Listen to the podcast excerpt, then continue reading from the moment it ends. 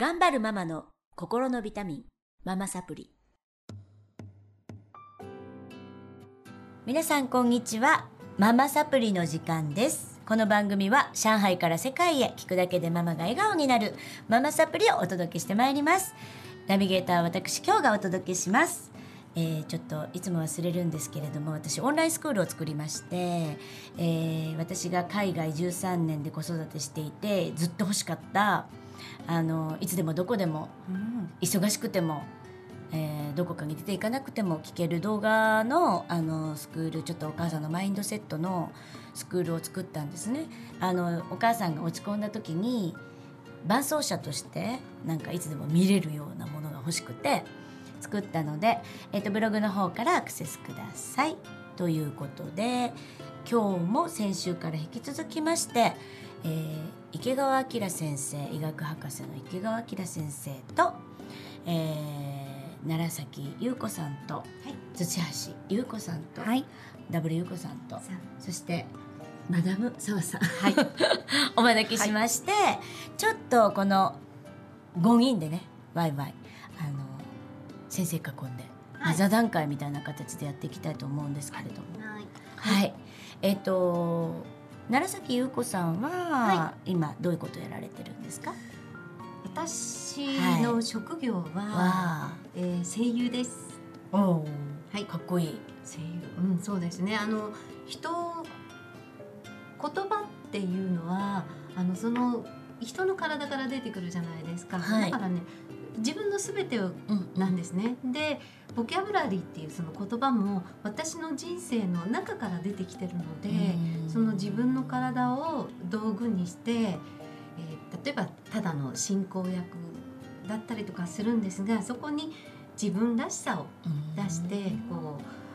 う演出していくっていうような仕事だから舞台の方をやってます。でたまに舞台とか、まあ、ドラマもあったりとかっていうふうに、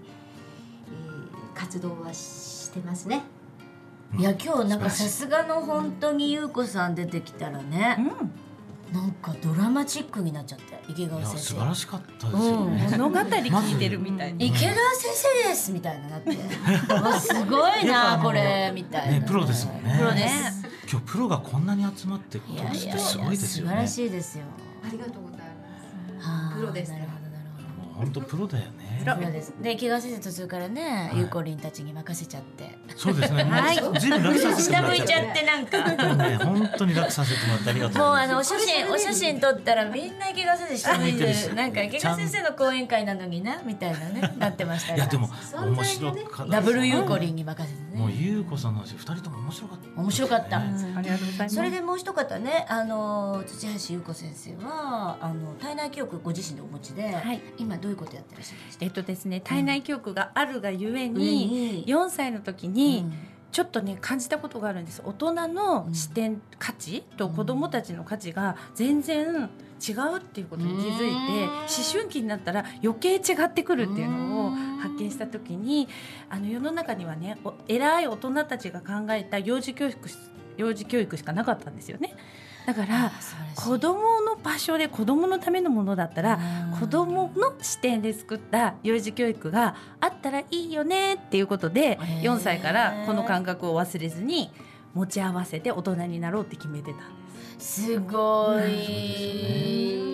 でそうね、そういう教育ってあの日本の中ではあまり受け入れられなくて、はい、そうですなかなか大変だけど、うん、最近行政がいいことしてますねっていうようになってきたそうなんです。毎年あの視察に入るんですけどね。あのやっぱり池川先生と一緒で異端児だったんです。ね、はい、あのその保育園の業界では異端児ですってこう宣言をしながらやらせていただいてたのに急に行政の神奈川県のねその一番ねそのトップの人がこう来て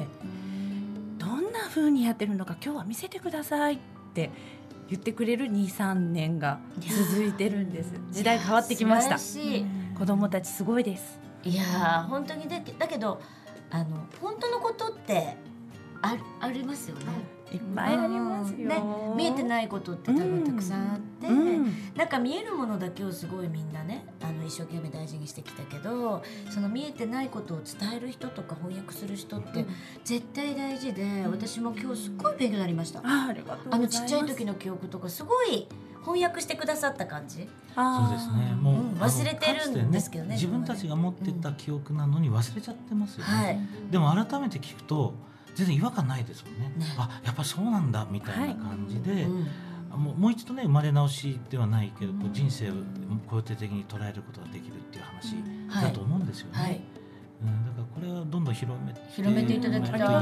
本当にあの幼児教育にねそれを現場に落とすとどうなるのかっていうと例えばうちの教室来て2歳の子が、うん、えー、60分の授業をね、うん、ずっとこうちゃんと順番待って体操なんて例えばトランポリンをやると30人いれば3分ずつやっても相当待たなきゃいけないじゃないですか。うん、それをちゃんと座って待ってるわけですね。でこれはどうしたらこんなに教育できるんですかっていうふうにねあのご質問を受けるんですけど座ってって一言も言って教育してないんです。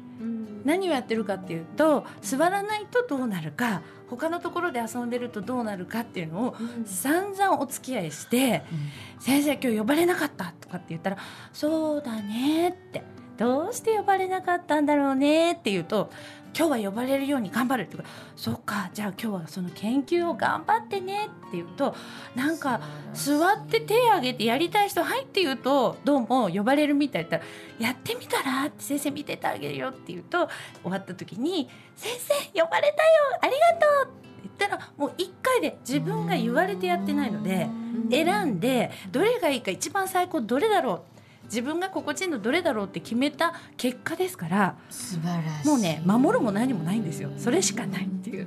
それを教育の現場に落とすと体内教育ってそういうふうに変わっていくんですよね。うん。やっぱりね知ってるんだよ、ね、知ってますよ。知ってるねっていうことですね。いや子供たちあの優子さんの話聞くとねやっぱすごいよね、子供たち。しゃべれない子たちでもかなりね、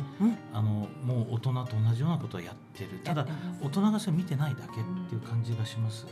あのねうちの主人が、まあ、私ベビーシュワって言って、はい、えー、本当に2週間ぐらいの子がねおしっこお母さん出たから変えてってこうお手手でお知らせしてくれる、あのものをお母さんたちにお伝えしてるんですけどあの私の主人が、はい、えー、一番末の娘が1歳1か月の時に、まあ、こうやって仕事公園のお仕事でいなかった時に預かってくれて、はい、水族館連れてったんです。でうちにも熱帯魚飼っていて犬を飼っていたので熱帯魚の魚のサインを知っていて、うん、犬はタヌキでも、えー、猫でも全部ワンワンってこういうサインでね。で鳥さんはこれっていう何個かこう知ってたわけですね。でもう水族館入ったらいっぱいだっていうふうに思ってでもいっぱいっていう言葉を知らないわけですね。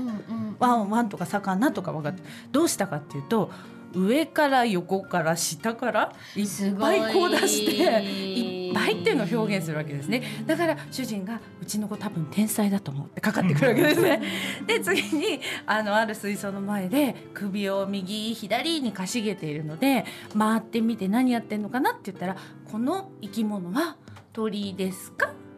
犬ですか？魚ですか？って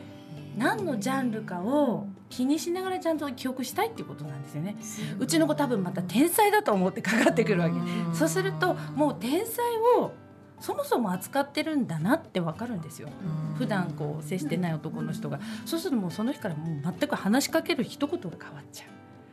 ちちなみにその生き物は何だったんですか？ペンギンですね。鳥のようで泳いでるようでケムクジャラ。面白いな。これがねあの見える化されるってすごいことなんですね。でも赤ちゃん本当にそう言語ってだって本当何パーセントかでしょ？二三パーセントしかないじゃないですか、はい、伝わるのって。はい、でね言葉の中に私中国に住んでますけどやっぱり中国語にない日本語っていっぱいあるからそうすると伝わらないんですよね。なんか雨がしとしとっていうのはない？ないですないです。またないんですね。うんなのでそれ雨でいうとうちのあのチビは雨はこういうサインなんですけど、うん、あの雨の降り方によってこうやったりこうやったり変わるんです。の聞いてる人わかんないよ。あえっ、ー、とポツポツって指をポツポツ押したりザーザー早く出したりそうやって知らなくても表現をするんですね。そうですね。なんか言葉だけじゃない。ない。そうなんです、なんかそれを現代人ってすごい言葉に頼っててそうするとその人の今日こうやってお会いして目と目を見て感じることとか、あ目を伏せたなとかなんかいろいろ感じるじゃないですか、はい、それなんかちょっと置き去りにされてるから、日常のお母さんたち忙しいからね、子供のそういうなんかサインとか曇ってる顔とか見落としますよ、見落とするようになるんでそして子供も勇気がなくなってだんだんね、伝わらないってなってね。そうなんだからお母さんがそう表現してるって思うとお母さんもお父さんも見ようとしてくれるし見逃したくないって思うので見るし、であの子供たちも表現する幅がどんどん広がる広がります、ね、もともとその全身使って表現してますから得意なんですね。ねはい、あのゆうこさんがよくね講演で話をするのはおむつの話ね。赤ちゃんはうんちおしっこをいつ教えたいでしょうかって話はよくするんで、ね、はいはい、これやっぱり知ってた方がいいよね。例えば新成人の私あの200人で本当は検証しようと思ったんですけど180人でやめたけあの検証があって新生児の2か月までの子が、えー、排泄のタイミングを、えー、する前に言ってるのかが1。2、えー、したと同時に言う3、したあとすぐに言う4、教えない。うん、言わないこの1234どれだと思いますかって聞くと大抵の方はしたらすぐかなとか、うん、した直後に言うかなっておっしゃるんですけどこれね200人やろうと思って180でやめた理由は、みんな答えが一緒だったからなんです。はい、する前に言うんです。ですよね。はい。だって人間そうね。でもそうじゃなくて思われてるんです赤ちゃんはね。普通お母さんとおむつ替える時にパッと見てあしてないってしまっちゃうじゃないですか、うん、そうすると赤ちゃんはせっかくする前に教えてるのにわからないって学習しちゃうわけですよね。そうするとねお母さんのことが大好きなのであママに合わせてあげようって思うんです。ママが、うん、おしっこした後が好みならそれでいく。あれ？おしっこした時に言うと迷惑？じゃあ言わない？ってこうなっていくわけです。おしっこすると1時間に何回かする子もいるじゃないですか、うん、でおむつ変えたばっかりでまたしたりとかすると開けると開けたら分かるっていうと開けたら今度怒られるみたいな。お母さんが嫌嫌そうに変える？そうだね、うん、またさっき変えたのって言われる、というと教えないっていう選択そうなの。お母さん困らせたくないから教えない方がいいんだって学習するんです。あそうそう、ね、ほらあのうんちとかいっぱいしてるのに教えない子ってやっぱ時々いるんですよ。そうか。こんなにしてんのになぜ教えないのっていうのはそれまでのお母さんが教えないでっていう合図を送ってるからそうなる。っていうようには気がつかない、ね、気がつかないんですね。だから諦める教育をあのもしもう自然にやっちゃってる子供たちに諦めさせるという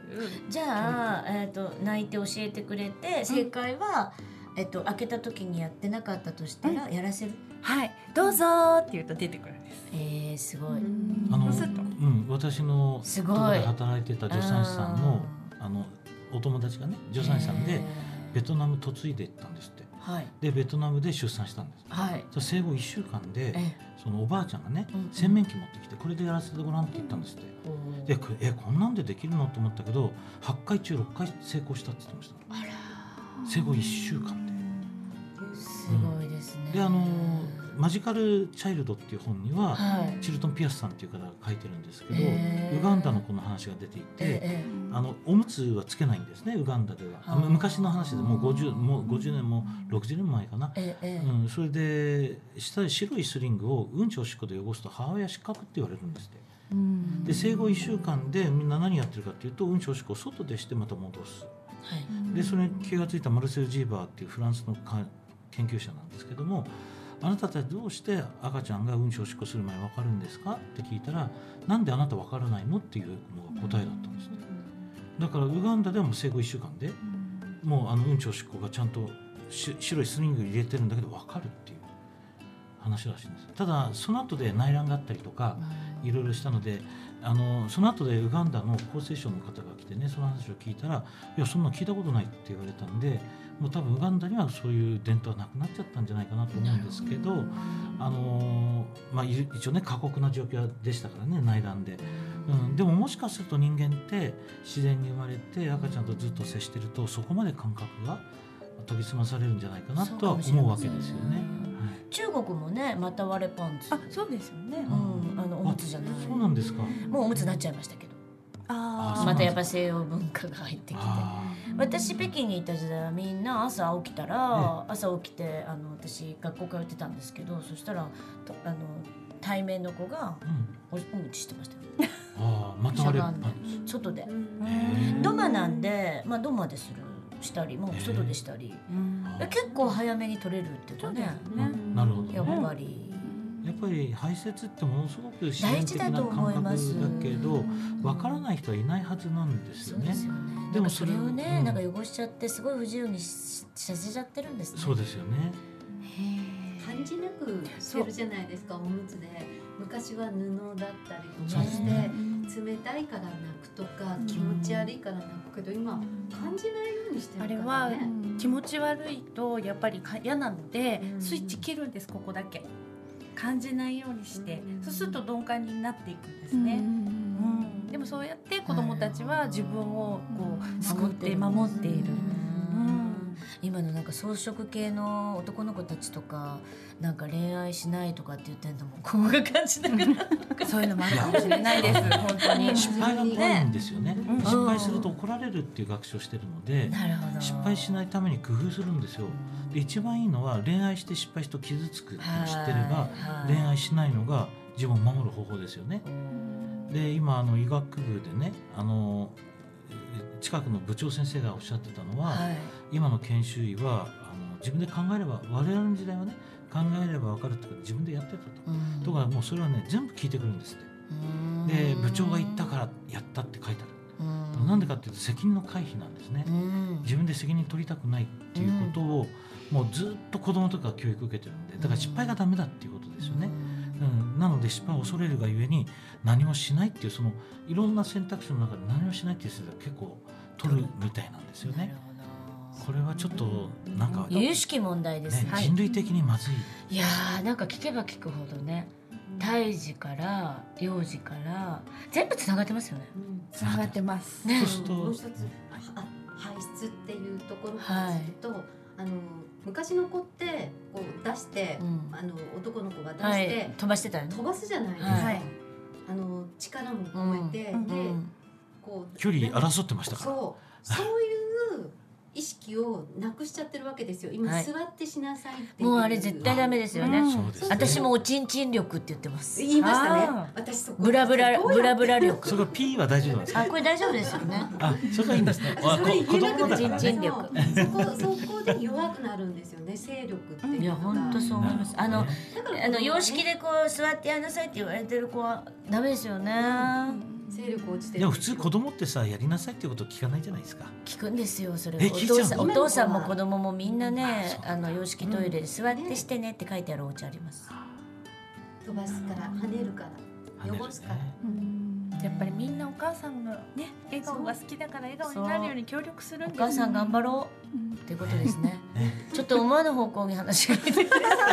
本当ですね。さあさあまた来週ということで、まあ今日はこの辺で終わりにしたいと思います、また次週もこのメンバーでワイワイ賑やかにお届けしてまいります。また次週お楽しみになさってください。それでは今日はこの辺でお別れしたいと思います。さよなら。さよなら